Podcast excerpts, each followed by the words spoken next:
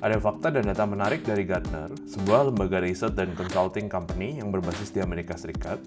Gartner memprediksi pada tahun 2025, 80% dari enterprise akan menutup data center tradisional mereka. Dan faktanya, pada tahun 2019, 10% dari organisasi tersebut bahkan sudah melakukannya.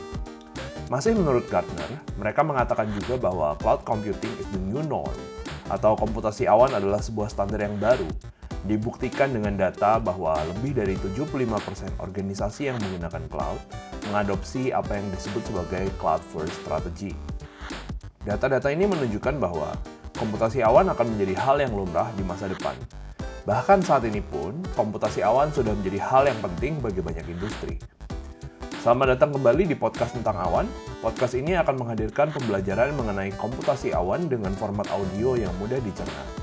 Di episode kali ini, kita akan membahas apa itu komputasi awan, mengapa kita menggunakan komputasi awan, dan siapa saja yang menggunakannya.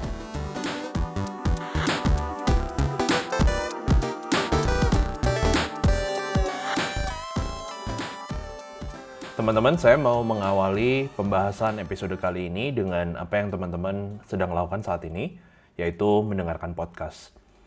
Teman-teman pasti mendengarkan podcast ini melalui sebuah platform kan, entah itu uh, Spotify atau Apple Podcast, YouTube, Google Podcast atau apa pun platformnya. Nah, platform ini kan pasti menyimpan data, dia juga melakukan komputasi, data processing, dan lain sebagainya. Nah, seperti yang saya katakan di episode sebelumnya, bahwa di balik itu semua ada sebuah teknologi yang disebut komputasi awan atau cloud computing. Di episode kali ini, untuk menjelaskan mengenai komputasi awan, saya akan bercerita mengenai uh, toko sepatu online. Misalnya, teman-teman mau iseng-iseng membuka usaha, yaitu berjualan sepatu melalui internet atau berjualan secara online.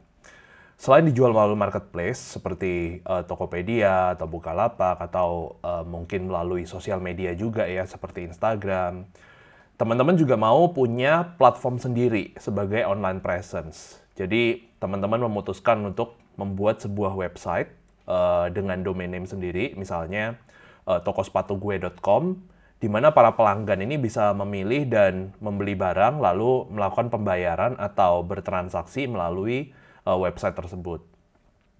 Nah, untuk membangun website ini, teman-teman punya beberapa opsi.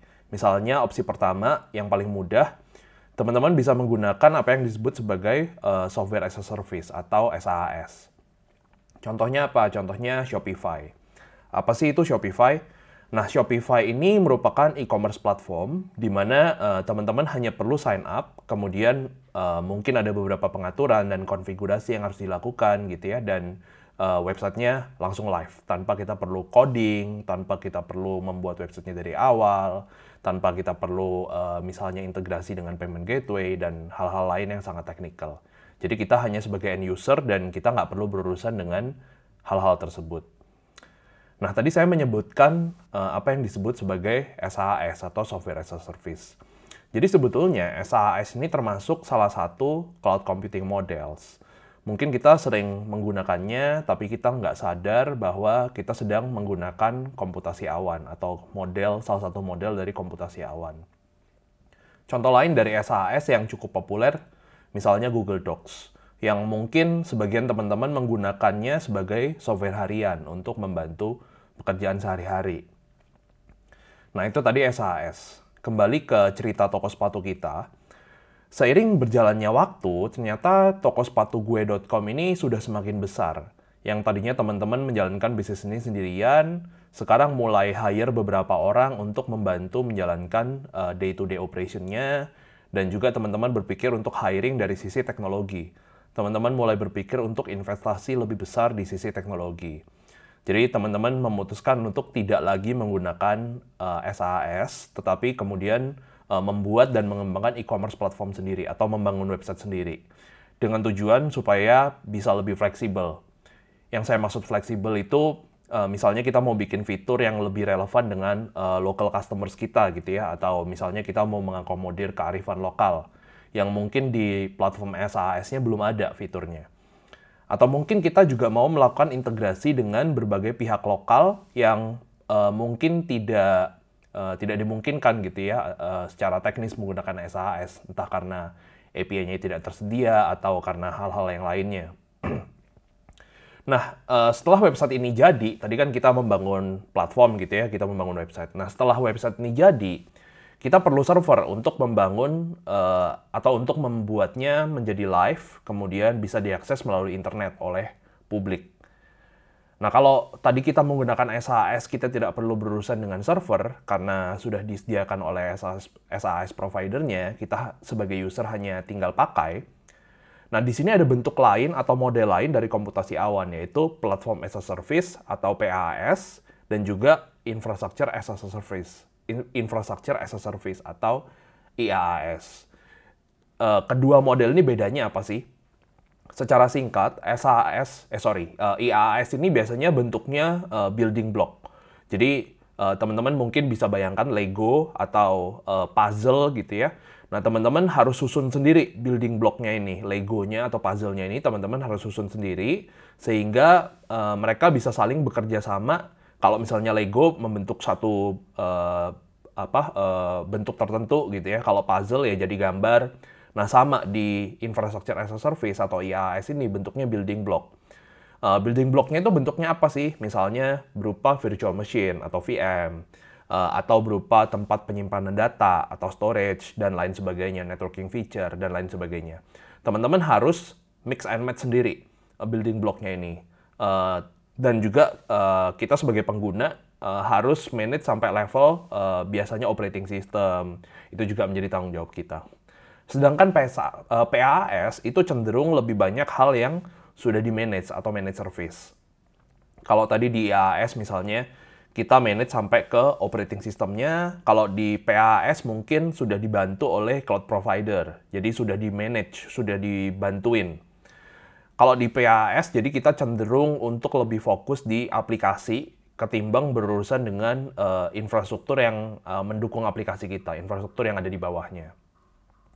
Nah, sekedar catatan sebelum saya lanjutkan ceritanya, uh, tadi saya menggunakan istilah server gitu ya. Jadi istilah server ini saya gunakan untuk menyederhanakan diskusi kita sebenarnya. Perlu teman-teman ketahui bahwa ketika kita punya sebuah uh, website atau aplikasi atau sistem apa pun, uh, most of the time yang kita perlukan tidak hanya server, server as in uh, mesin atau compute atau uh, komputer gitu ya, tapi um, kita juga perlu hal-hal lain seperti misalnya database untuk penyimpanan data, storage, uh, mungkin kita juga perlu identity provider dan lain sebagainya. Jadi banyak sekali uh, hal yang mungkin kita perlukan uh, untuk membuat sistem kita menjadi uh, scalable, uh, reliable. Tapi untuk episode kali ini mungkin kita uh, generalisir saja menjadi server supaya lebih sederhana. Nah kembali ke cerita. Kalau dulu sebelum era uh, cloud, sebelum era komputasi awan, ketika kita perlu server, yang kita lakukan apa? Kita either membeli mesin, gitu ya, kita membeli mesin server, lalu menitipkan mesin itu di colocation facility, dan kita bayar, kita rent uh, tempat atau rent space. Atau pilihan lainnya, kalau kita punya dana yang besar, kita punya uh, funding yang banyak, kita bisa investasi untuk membangun data center kita sendiri, lengkap dengan power management, dengan cooling, dan lain sebagainya. Dan ketika kita membangun data center, tentunya kita juga perlu menyiapkan tim khusus untuk uh, mengurus infrastruktur ini. gitu Dan uh, tentunya juga perlu biaya dan jumlah tim yang mungkin tidak sedikit. Nah, di kasus ini sebetulnya komputasi awan bisa membantu kita. Kita bisa mendapatkan akses ke server yang kita perlukan, tanpa kita perlu tadi tanpa perlu membeli mesin, tanpa perlu uh, sewa colocation facility, tanpa apalagi kita bangun data center gitu. Jadi uh, kita bisa langsung dapat uh, akses ke server, kita bisa langsung uh, create server yang kita perlukan. Kita nggak perlu beli mesin, um, kita hanya perlu uh, sign up. Jadi ada banyak sekali layanan uh, komputasi awan, uh, banyak sekali cloud provider. Kita hanya perlu pilih, kemudian kita sign up ke cloud provider pilihan kita. Um, kemudian uh, biasanya kita akan disediakan web console, misalnya AWS gitu ya. Jadi kita sign up di AWS, kemudian kita akan disediakan web console. Kita hanya perlu uh, klik sana dan sini, ada dokumentasinya bisa diikutin dan tiba-tiba kita udah punya akses ke uh, server yang kita bisa langsung gunakan.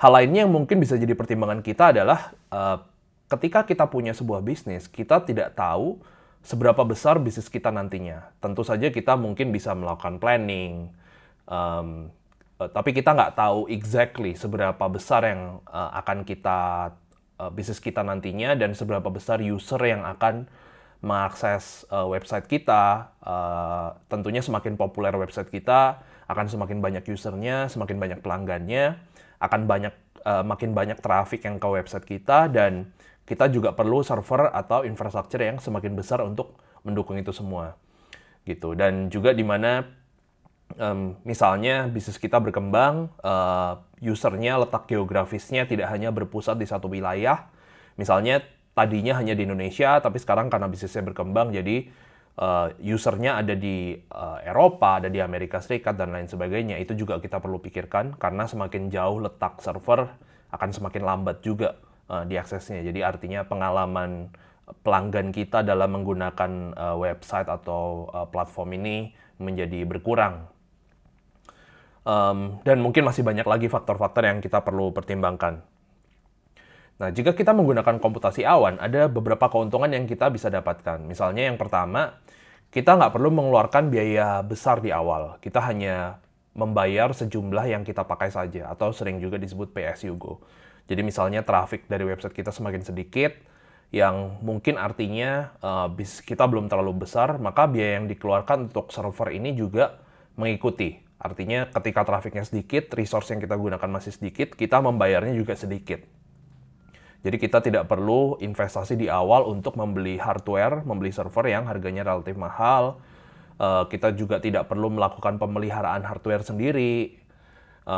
Kemudian kalau misalnya kita menggunakan platform as a service, bahkan operating systemnya juga di manage gitu oleh cloud providernya. Dan sebaliknya kita juga nggak perlu takut. Misalnya kita melakukan sale atau promo, kita nggak perlu takut tiba-tiba website kita tidak tidak cukup menampung um, banyaknya traffic yang datang gitu. Jadi uh, kapasitas kalau misalnya kapasitas server kita nggak cukup, kita bisa melakukan scale up, scale down, atau uh, kalau horizontal scaling artinya jumlah servernya ditambah, kita bisa scale out dan scale in dalam hitungan menit. Nah, um, kita kembali ke cerita. Seiring berjalannya waktu nih, ternyata uh, bisnis kita berhasil, uh, si toko sepatu gue.com ini semakin banyak pembelinya dan uh, kali ini seperti yang tadi saya mention, pembelinya tidak cuma datang dari Indonesia, tapi juga dari mancanegara. Misalnya saja pembelinya kali ini datang dari Eropa dan Amerika. Jadi kalau misalnya lokasi server kita di Indonesia, um, ketika mereka mengakses website tersebut, maka akan uh, experience-nya uh, pasti kurang maksimal karena websitenya cenderung lebih lambat um, dan semakin dekat lokasi server pasti semakin cepat di diaksesnya gitu. Um, secara teknis pasti banyak cara untuk melakukan optimasi ini, tapi uh, saya oversimplify dulu untuk kali ini yaitu um, dengan kita create server baru di lokasi yang paling dekat dengan pengunjung kita misalnya. Nah bayangkan teman-teman kalau kita punya data center, kita harus create data center baru, kita harus build data center baru mungkin di lokasi um, yang berdekatan dengan user kita. Atau kalau misalnya kita pakai colocation facility, kita harus cari colocation facility yang uh, dekat dengan user kita. Sementara kalau misalnya kita menggunakan uh, komputasi awan, kita hanya perlu pindah region gitu. Jadi contohnya lagi di AWS, kita bisa uh, kalau teman-teman ke web console sign in itu kita bisa switch region dari Jakarta ke Singapura, kemudian ke region lain dan saat itu juga teman-teman bisa klik dan kita bisa create server dan um, kita sekarang punya server uh, di Indonesia dan juga di lokasi lain. Kalau dalam kasus ini contohnya adalah uh, Eropa dan Amerika Serikat.